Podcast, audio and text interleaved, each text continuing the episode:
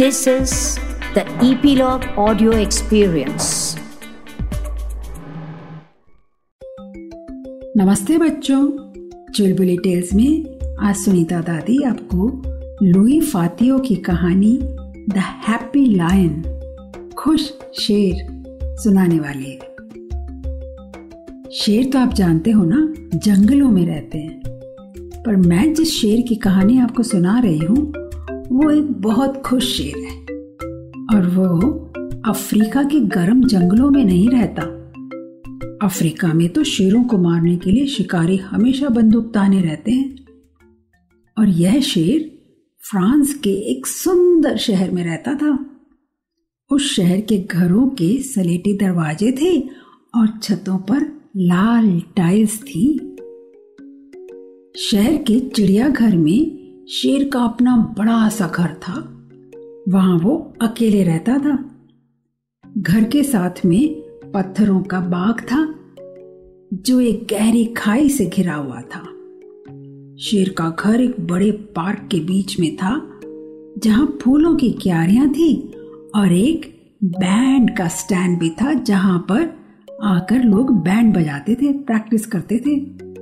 चिड़ियाघर के रखवाले का बेटा फ्रैंक हर सुबह स्कूल जाते समय शेर के घर के सामने रुकता और कहता, नमस्ते शेर महाशय।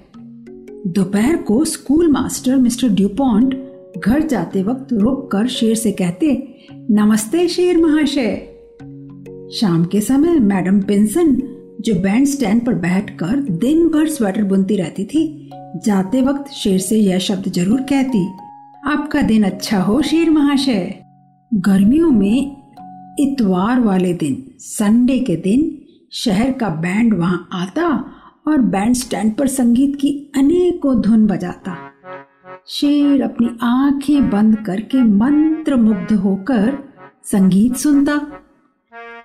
वो संगीत प्रेमी था ना? शेर का हर मित्र उससे शुभ दिन कहने आता और उसे मांस के टुकड़े और अन्य चीज़ें खाने को देता। वाकई में वो बहुत खुश शेर था। एक दिन जब सुबह शेर की आँखें खुली तो उसने अपने घर का दरवाज़ा खुला पाया। गलती से उसका रखवाला दरवाज़ा बंद करना भूल गया था। मुझे यह पसंद नहीं। जब जो चाहे अंदर आ सकता है। पर चलो अच्छा ही हुआ, शेर ने सोचा। आज मैं बाहर जाकर निकल कर थोड़ा घूमूँगा और शहर में जाकर अपने दोस्तों से भी मिलूँगा। वो मुझसे बार बार मिलने आते हैं। कभी तो मुझे भी उनसे मिलने जाना चाहिए ना? फिर खुश शेर पार्क में से बाहर निकला और रास्ते में उसने व्यस्त गौरैया से कहा शुभ दिन। गौरैया ने तुरंत उत्तर दिया, आपका भी दिन शुभ हो, शेर महाशय। फिर शेर ने लाल गिलहरी से कहा शुभ दिन मेरी दोस्त। गिलहरी अपनी पूछ पर बैठी अखरोट खा रही थी। आपको भी शुभ दिन, शेर महाशय, गिलहरी ने कहा। शेर धीरे धीरे सुंदर पत्थरों वाली सड़क पर आगे बढ़ा। मिस्टर ड्यूपॉन्ट का घर वहीं पास में ही था। हेलो शेर ने बड़े अदब से सर झुकाकर मिस्टर ड्यूपॉन्ट का स्वागत किया। अरे! मिस्टर ड्यूपॉन्ट शेर को देखकर बुरी तरह घबराए और सड़क के किनारे बेहोश हो गए। भाई यह भी कोई तरीका है हलो करने का? शेर ने खुद से कहा और फिर वो धीमे धीमे अपने मुलायम पंजों पर आगे बढ़ा। नमस्ते, मैडम, शेर ने सड़क पर आगे जाकर तीन महिलाओं से कहा। शेर उन तीनों महिलाओं को अक्सर चिड़ियाघर में देखा करता था। अरे बाप रे!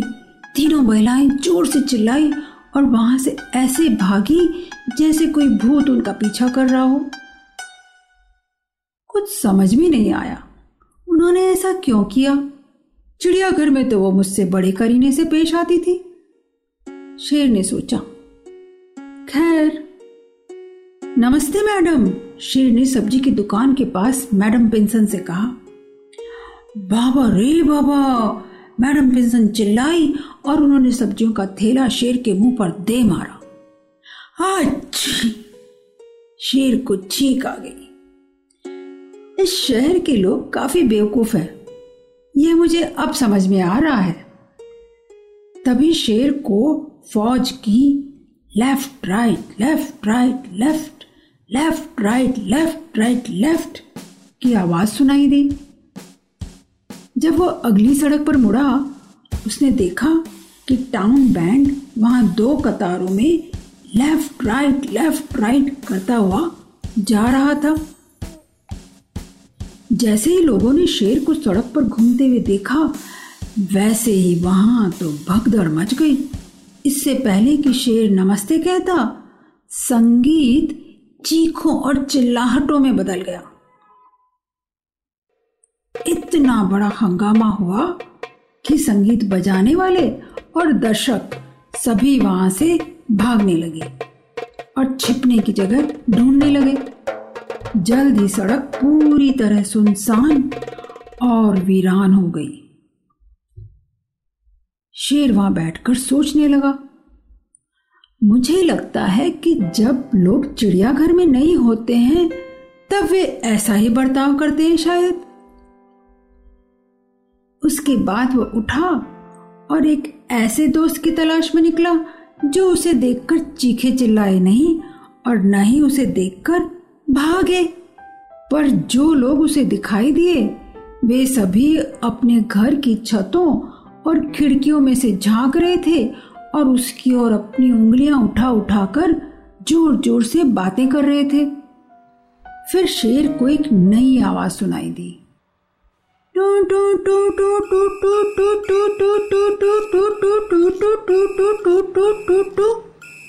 वो आवाज़ और तेज होती गई। शायद हवा तेज़ी से चल रही होगी, शेर ने सोचा। या फिर चिड़ियाघर के सब बंदर मिलकर उधम मचा रहे होंगे? अचानक फायर ब्रिगेड की लाल गाड़ी तेज़ी से सड़क पर से आई और शेर से कुछ दूरी पर आकर रुक गई। फिर एक बड़ी गाड़ी उसके पीछे आकर रुकी। उस गाड़ी का पिछला दरवाज़ा पूरी तरह खुला था। शेर वही सड़क पर चुपचाप बैठ गया। वो बहुत उत्सुक था, आगे का हाल देखने को। फायरमैन अपनी लाल गाड़ी से उतरे और पानी का मोटा पाइप लेकर धीरे धीरे शेर की ओर बढ़ने लगे। कुछ देर में हल्के हल्के चलते हुए वे शेर के करीब आ गए। पानी का मोटा पाइप ज़मीन पर एक मोटे सांप की तरह रेंग रहा था। तभी शेर के पीछे से एक बच्चे की आवाज़ आई। नमस्ते शेर महाशय! वो आवाज़ चिड़ियाघर के रखवाले के बेटे फ्रैंक की थी। फ्रैंक स्कूल से घर वापस लौट रहा था। जब उसने शेर को सड़क पर देखा तो वो दौड़ा दौड़ा उसके पास आया। शेर अपने दोस्त से मिलकर बेहद खुश हुआ। वो उसका अकेला ऐसा दोस्त था जो उसे देखकर भागा नहीं और जिसने उससे नमस्ते कहा। शेर अब लाल गाड़ी और फायरमैन आदि के बारे में सब कुछ भूल चुका था। फायर ब्रिगेड वाले आगे क्या करेंगे? शेर को यह पता ही नहीं चला, क्योंकि फ्रैंक ने शेर के लंबे बालों पर अपना हाथ फेरा और उससे कहा, चलिए, हम लोग वापस पार्क में चलेंगे। यहाँ से चलो, शेर ने हामी भरी। उसके बाद फ्रैंक और शेर धीरे धीरे चलते हुए चिड़ियाघर वापस पहुँचे। उनके पीछे पीछे फायर ब्रिगेड की गाड़ी आई और लोगों ने अपनी अपनी छतों और खिड़कियों से आखिर में चिल्लाकर कहा, नमस्ते शेर महाशय! उस दिन के बाद से शहर वाले बड़ी तादाद में खूब सारे लोग चिड़ियाघर आने लगे और शेर के लिए बढ़िया खाने की चीज़ें लाने लगे। अब अगर गलती से कभी शेर के घर का दरवाज़ा खुला भी रह जाता तो भी उसका शहर जाने का मन नहीं करता। वो पत्थरों के बाग में बैठकर खाई के उस पार मिस्टर ड्यूपॉन्ट, मैडम पिंसन और अन्य दोस्तों को बैठे हुए देखता। अब वे सभी उससे आकर कहते, नमस्ते शेर महाशय। पर शेर को सबसे खुशी तब मिलती जब फ्रैंक शाम को स्कूल से घर आते वक्त पार्क में से होकर गुजरता। तब शेर खुशी से अपनी पूंछ फटकारता, क्योंकि फ्रैंक उसका सबसे अच्छा दोस्त जो था। तो कैसी लगी हमारे खुश शेर की कहानी? बड़ा खुश था ना? वो अपने बड़े से घर में फ्रांस के एक शहर में रहते हुए। तो हमारे साथ जुड़ते रहने की और नई कहानियाँ सुनते रहने की सूचना आपको मिलती रहेगी ईपीलॉग मीडिया वेबसाइट पर, या आपकी फेवरेट पॉडकास्ट स्ट्रीमिंग ऐप जैसे कि जियो सावन एप्पल पॉडकास्ट और स्पॉटिफाई पर। तो अपने फ्रेंड्स को भी बताना ना भूलें और हमारी कहानियाँ चुलबुली टेल्स पर सुनते रहें।